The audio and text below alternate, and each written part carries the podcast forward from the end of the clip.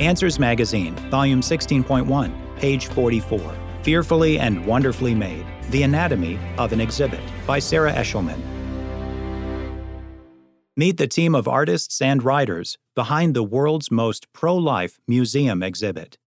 On September 25, 2020, the first guests experienced the Creation Museum's newest exhibit, Fearfully and Wonderfully Made. They marveled at mesmerizing videos of 4D ultrasounds, awe inspiring details of human development, and stunning lifelike models of babies depicting the nine month development from fertilization to just before birth. But just a few miles away, the museum's design studio was quiet, with the lights turned off, computers dark, and desks deserted. After more than a year of planning, designing, crafting, and several weeks of long days that were necessary to meet the grand opening deadline, the designers and fabricators were taking some well earned vacation time. The psalmist declares, I praise you, for I am fearfully and wonderfully made. Wonderful are your works, my soul knows it very well. Psalm 139, verse 14. The design team certainly knows. Lead production designer Alan Green said, Our team has tried in a small way to fearfully and wonderfully create this exhibit. It's been a labor of love. In the beginning, God formed the first human, Adam, from dust and breathed into him life. Genesis chapter 1 verse 26 and chapter 2 verse 7. Creating an exhibit that merely mimics that life was an incredible effort. But the challenge of creating gives these artists a deeper understanding of the Creator. Masterpiece on display. Fearfully and Wonderfully Made, FAWM, is a bit different from the museum's other exhibits, which focus on the authority of God's Word, starting with the six day creation just over 6,000 years ago. Though Answers in Genesis, the ministry behind both the Creation Museum and the Ark Encounter, has always been pro life, this is their first exhibit that specifically celebrates the sanctity of human life created in God's image from fertilization. It's very controversial and very timely, noted Patrick Marsh, Vice President of Attractions Design. People get lied to by so many people out in the world about what is a baby. We've lost the preciousness of life. There's never been a better time for the Creation Museum to unveil this life promoting exhibit, to showcase the Creator's masterpiece, us, casting the vision. From the first vision casting meeting in May 2019, the team decided that the exhibit would focus on celebrating human life and the fact that we are made in the image of God, rather than focus on abortion. In fact, the word abortion doesn't appear until halfway through the exhibit. With their vision in place, it was time to think about the message. Content manager Tim Chaffee met with lead production designer Alan Green to discuss a strategy for tackling the number of sensitive concepts in a way that would blend with the style proposed by the designers and artists. They brainstormed with people of different ages and backgrounds who are committed to the sanctity of life. They met with medical professionals, people involved in pro life ministries, young women from other countries, parents who adopted, parents of premature babies, and many others. They also viewed footage of 4D ultrasounds, getting a close up look at how babies grow. Tim and Alan interviewed expert scientists like Dr. Georgia Purdom, PhD molecular genetics, Dr. Elizabeth Mitchell, a former obstetrician, and the late Dr. Tommy Mitchell.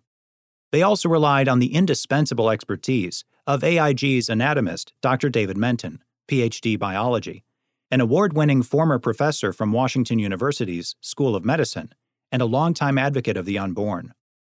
A plaque honoring Dr. Menton's lifetime of research that informed this new exhibit is on display for museum visitors. In addition to describing the science behind the process of development, the exhibit also addresses other issues, such as adoption, abortion, and what happens after a baby dies all topics that require a sensitive approach.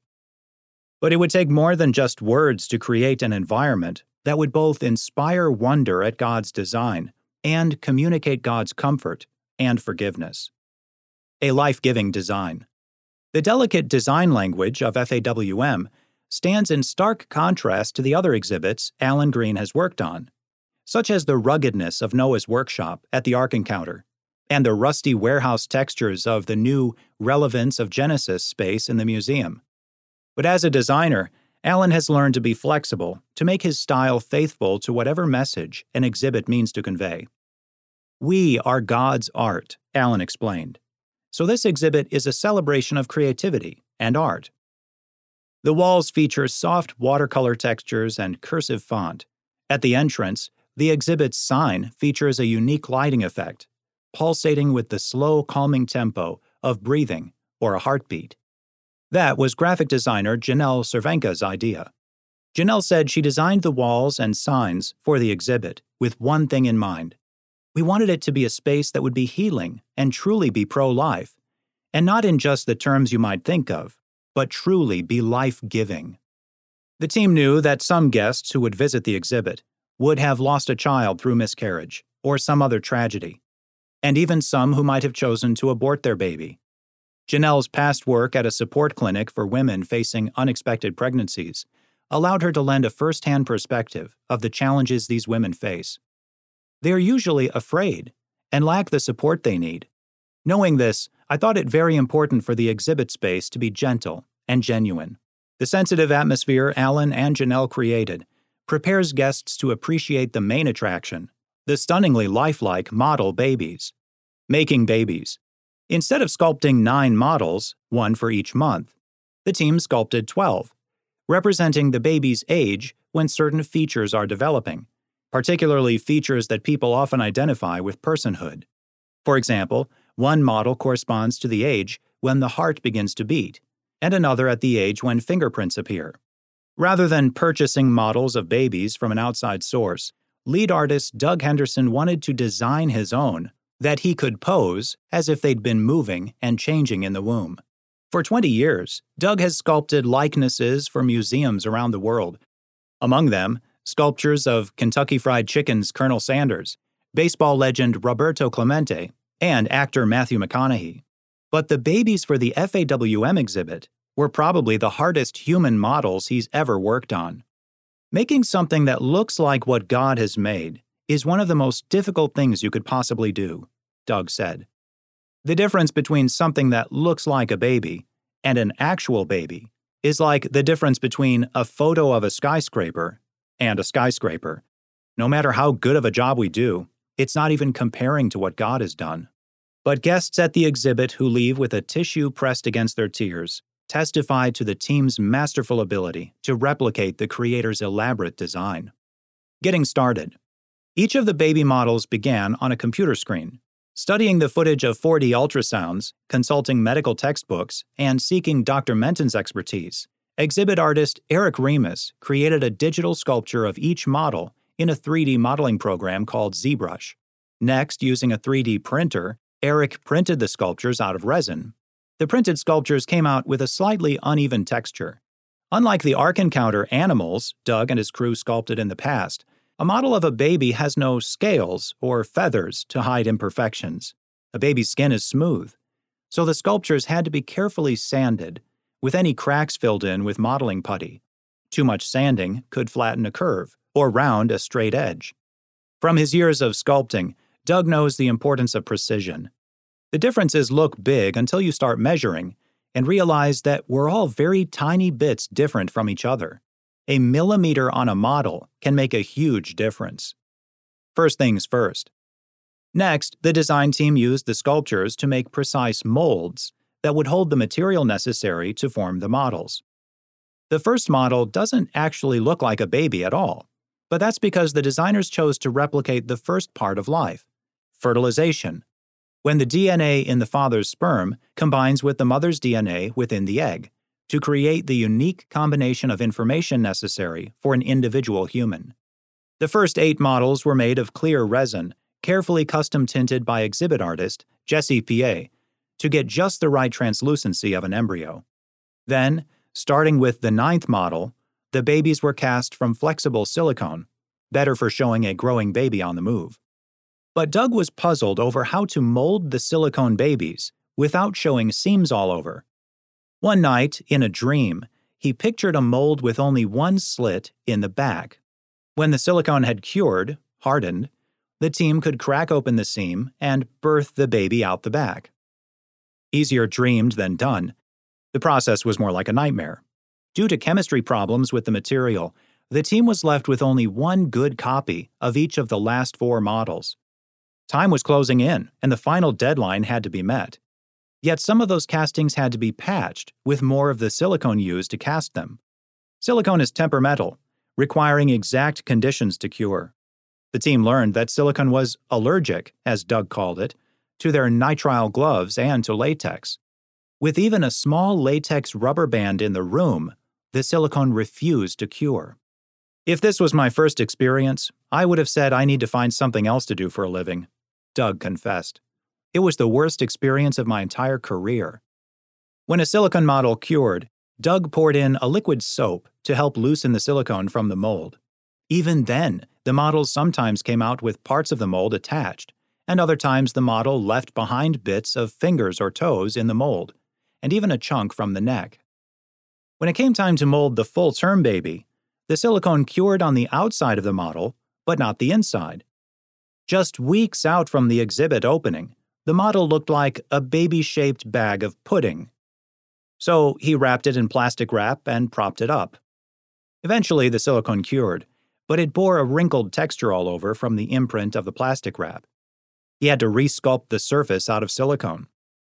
Once the babies were molded, Doug and his team scooped the silicone out of the floppy sculptures and threaded wires into the arms and legs to make them posable. Next, they poured resin inside to anchor the wires. Final touches. When all the models were finally molded, Doug's team set up a clean room where he could add his final touches in a dust free environment. Someone hung the word nursery in pink and blue letters above the big windows in the front of the room. For weeks, anyone passing by could watch Doug daubing the babies with flesh tone paints. Doug claims he's always resented sleep. Why would I be sleeping when I could be making something? His nonchalant relationship with rest serves him well. For weeks, he spent 10 to 14 hours a day, seven days a week, working on the models. The pace caught up with him while he was painting. He shuddered. The most unforgiving, valuable thing I ever painted, and I fell asleep, right in the middle of painting. The fine details, to represent the fact that there is truly only one race of humans, the designers intended for the babies to be ethnically ambiguous, referencing a variety of genetic traits.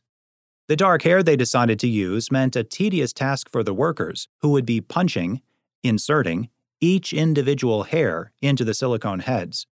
While trying to decide which kind of hair would work best on the models, Doug ordered a bag of yearling goat hair for $60. The bag that arrived was the size of a sandwich baggie. That's ridiculous, he thought. There had to be a less expensive option. One day, while walking through the fabrication rooms in the studio, he spotted some yak skins, most likely left over from the team's work on the Ark Encounter animals in 2016. Doug showed a small team of designers how to punch hair. After cleaning and coloring the yak hair, they practiced punching it into the silicone heads. The designers learned to appreciate the complexity of growth patterns as well as the varying density and length across the head, reflecting often on the knowledge that God numbers the hairs on our heads. A professional who punches hair into models like these on a regular basis takes 33 hours for one head of hair. But the complications with the silicone models had left the designers with under two weeks to punch hair into the baby models. The work was worth it. The silky hair adds a final touch that makes these models look like real babies, adding to the wonder of life. Alan hopes these specific details will inspire each guest in individual ways. For one person, it might be a choice to let their baby live, instead of taking the baby's life. For another person, it might be to find the eternal life God gives through the gospel. For another person, it might be they've had a miscarriage, and they see the hope of the gospel in that situation. Others might be contemplating suicide and see that they are fearfully and wonderfully made, that their life is valuable because they are God's creation. Secrets on display. By the time you're at the end of designing an exhibit, you think, I'll never do that again, Doug chuckled. And about a week later, you think, that wasn't that bad, I could do that again. And the design team will do it again. Fearfully and Wonderfully Made is the first phase of an expanded exhibit, which, if all goes as planned, will open later this year at the Creation Museum. Though the message of life will be the same, the expanded exhibit will include more technology, more of the lifelike models of babies in different stages of development, and more educational aspects, such as a section exploring the placenta's amazing design. The psalmist said, We are made in secret intricately woven in the depths of the earth. Psalm 139, verse 15. But some of those secrets are now on display, exquisitely crafted to give guests a greater appreciation of life, created in the image of the Creator. Sarah Eshelman, Answers Magazine's editor in chief, holds an MFA in creative nonfiction from Converse College.